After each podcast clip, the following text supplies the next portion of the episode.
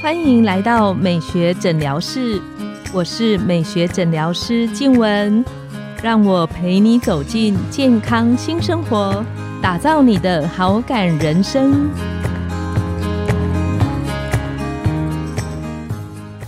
欢迎光临美学诊疗室，我是你的美学诊疗师静文，让我陪你练习好感人生，走进健康新生活。今天我们邀请到的来宾是郭凤如眼科医师。郭医师是大爱眼科东湖分院的院长，专精在白内障的手术，有二十七年的职业经验。我们请郭医师跟线上的听众打个招呼。嗨，各位听众，大家好，我是郭凤如医师。小郭医师知道我最近刚生完一个 baby，我就有注意到，不知道是刚好还是怎么样，我有时候会觉得眼睛的对焦的能力跟那个模糊的感觉。当然，我知道它有可能是一些，比方说干燥的情形。那因为这些有时候模糊的状态，我就上网去查了一些资料，然后我发现一件事，好像是在二零零二年，在 WHO 他们说我们的视力障碍跟失明。将近有五层都是因为白内障，那这个数据让我还蛮惊讶的。能不能请小郭医师来跟我们聊聊，就是什么是白内障，还有它对我们的影响？其实白内障呢，它就是我们眼睛里面那个晶体，是那个晶体呢，就像是我们照相机的那个镜头一样啊，它雾化了。所以你想想看。一个照相机的镜头雾化，你拍出来的影像是不是都是模糊的、不清楚的？嗯，那其实白内障呢？你说它是一个病吗？它确实是一个疾病，是，但是它是一个老化的疾病，每个人都会有。从我们一出生到年老了这一段生命历程，是我们的晶体就是一天一天慢慢的雾化，就像我们的皮肤一天一天的老化。我们的头发一天一天的变白一样，它其实就是一个过程。嗯哼，但是很幸运的是，因为现在医疗技术的发展，非常多眼科的利器产生，所以我们仍让我们的晶体返老还童了。就是说，我现在可能七十岁了，我的晶体雾化我看不见了，但是我们现在用非常精细的微创的手术，我就可以换一个全新的晶体进去。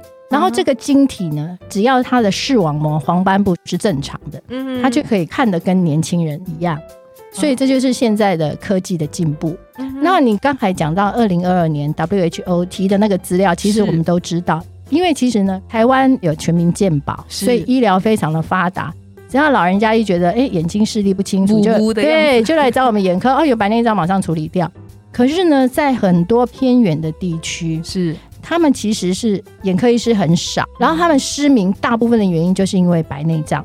我不晓得各位之前有没有看过一个新闻，就是奥斯比，就是它一个飞机，它里面有非常多的就是做眼科手术的一些器械，然后那飞机就可能飞到蒙古啊，或者是飞到一些比较偏远的地方，帮那边的病人做一些手术，让他们重见光明。那其实你会很难想象说，哈，白内障也会失明，真的白内障会失明。呃，我跟各位分享一个案例，就是前一阵子我在门诊有一个病人来给我看，他进来的时候就是用手这样摸着进来，他才五十三岁，蛮年轻的，很年轻。然后我一检查，他就是两个雾化的白内障非常非常的严重，然后把他的那个视力全部遮住了。这其实做一个白内障手术，他就可以马上重见光明，而且是非常立刻手术完他就看得到东西。虽然它是一个自然的老化的过程，那有没有什么原因会加速那个老化的进展？其实很多原因哎，像是外伤，有外伤的人呢，他撞到，对，他就很容易造成白内障。我之前呢有一个病人，他来给我看的时候，他就说他眼睛突然看不见。然后我一检查，就发现他的白内障非常的严重。我就问他，他说他在那个网络上买一个按摩器，他就一眼睛的，对，他就一直往眼球这样一直按摩，就是可能那是超音波，他就这样往着眼球一直在那边震动、震动、震动。然后才半年，他就晶体整个雾化了。所以说，外伤或者是你使用不当，对眼睛的伤害就会造成白内障。再来就是有一些人，他因为疾病的关系，必须要吃类固醇，然后吃长久以后也会造成白内障的发生。在我们门诊最常见、最常见的大概就是糖尿病的病人。那糖尿病的病人大家都知道，他的那个血糖没有办法控制，他在体内的血糖浓度会变高，然后他那个血糖也会跑到那个晶体里面去，造成我们的晶体就很快速的雾化。再来就是高度近视，高度近视呢也是白内障的一个非常重要的原因。我相信大家可能在网络上都常常看到说，哦，现在的白内障年轻化啊，然后是怎么看三 C 太多啊？其实，在我们的门诊哈，很少看到因为玩手机啊，或者是什么看三 C 太多，然后造成白内障。比较常见的大概就是我刚才讲的，要么他就是有高度近视，啊不然就是吃类固醇，再就是他本来就是糖尿病的病人，这个是造成那种白内障年轻化的主要原因。那至于什么叫白内障年轻化？其实健保局对它有一个非常明确的定义，就是五十五岁以下，如果你要接受白内障手术的话，他要你事前申请，因为在他们的统计数字里面，五十五岁以下人得白内障之后需要动手术的几率其实不高。嗯哼嗯那所以说，至于到底有没有说白内障年轻化，目前就我的专业经验里面呢，是就是在五十五岁以前就得到白内障的大部分的病人，大概就是。有我刚才讲的一些其他的问题，才会造成白内障年轻化。那至于你说看山西，我们觉得真的是，所以看电视看山西没有直接的关系。我是真的还没有遇到过。刚刚郭医师有提到那个高度近视，那大概是几度以上算高度近视？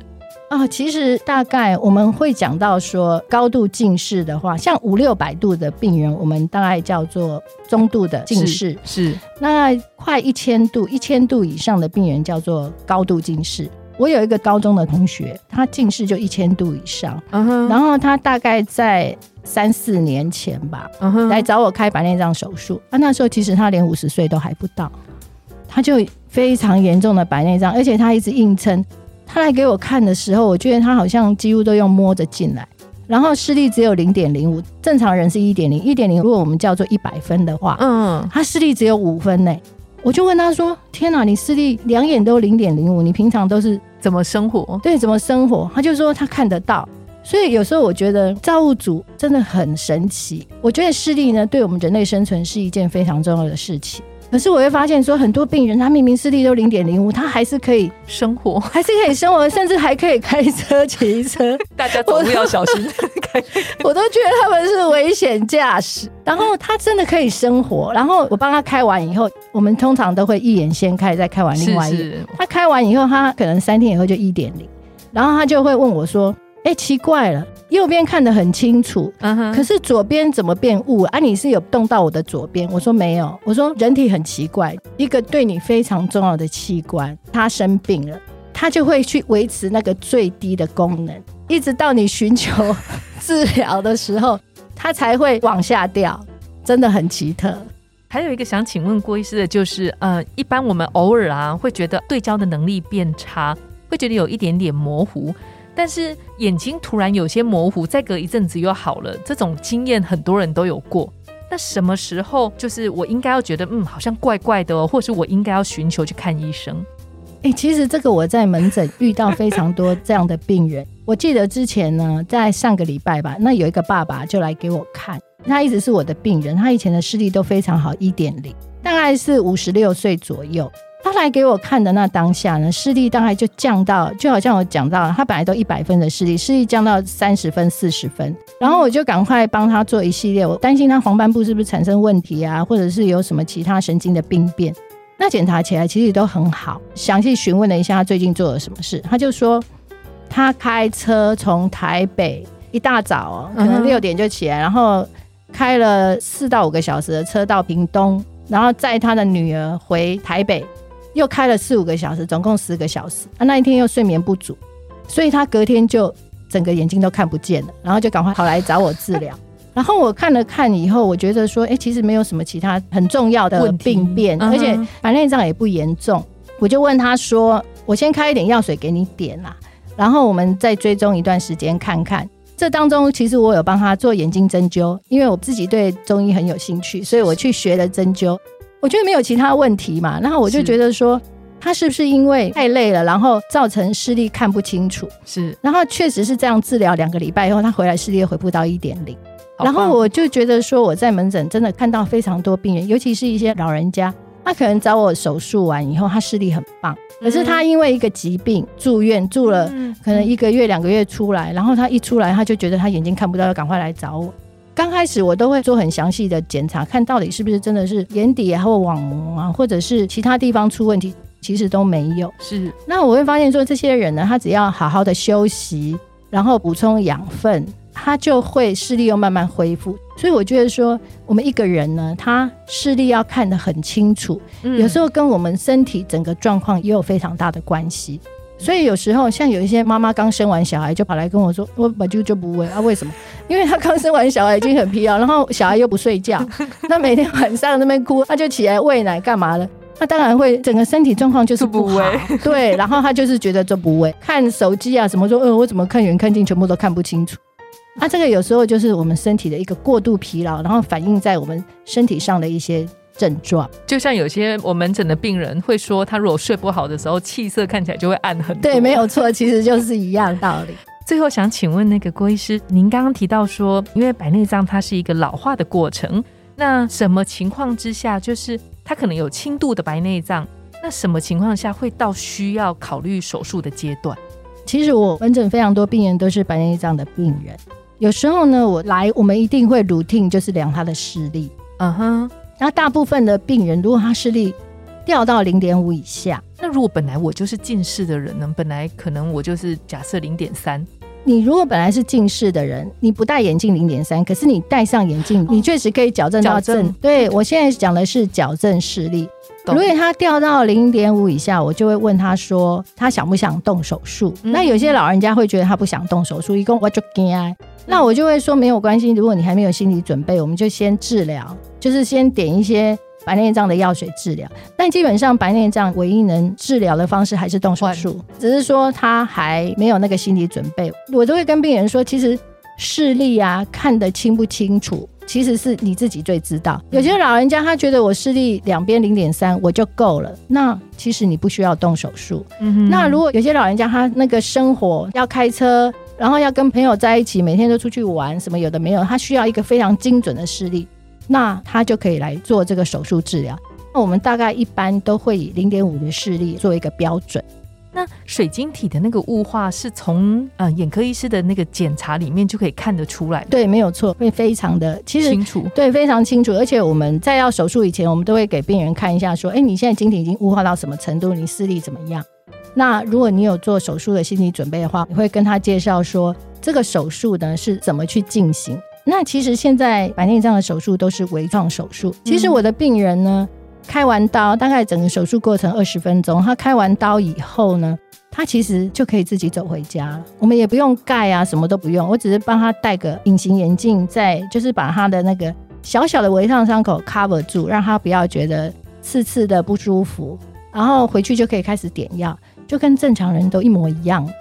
最后想请问郭医师，我听过有些朋友，就是他说他两只眼睛都白内障手术做完之后，有一只很好，一只比较不好，这个的差异性是他本身原本眼睛的状况吗？其实哈，我们的眼睛呢，有一只眼睛叫做优视眼，所以呢，我们在做白内障手术以前，如果这个病人呢，他两只眼睛都已经不好。所以我们在做白内障手术以前呢，我们会先测试哪一只眼睛是他的优视眼，通常会先从优势眼先开，因为他开完以后，他就会觉得哇，好清楚哦，什么都好清楚。哦。其实我很多门诊的病人，他在有白内障的时候，他看到什么都雾雾的，然后颜色非常的淡黄。开完以后，他就跑来跟我说：“哦，医生啊，你谁啊？呢，我之前都看不清楚，我你假笑嘞。”没办，对对对。然后有讲。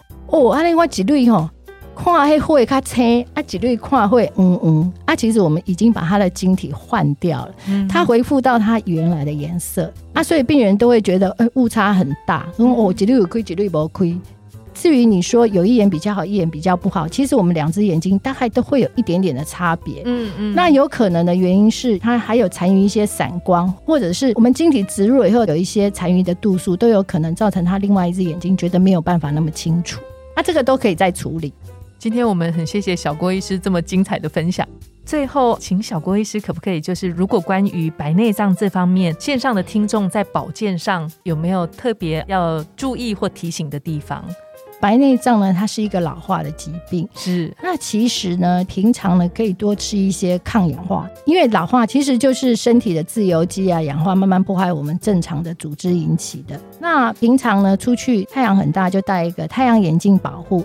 其实我以前在刚进眼科的时候，人家都跟我说，在医院里面有两科叫做吸血鬼科。我说什么叫吸血鬼？他说见不得太阳，一个就是皮肤科，一个就是眼科。见不得太阳，所以说哦，对，就是其实平常多注意防晒，因为太阳对我们很重要，可是也会对我们造成一些伤害。是，然后再来就是，如果可以的话，就吃一些叶黄素保养你的黄斑部。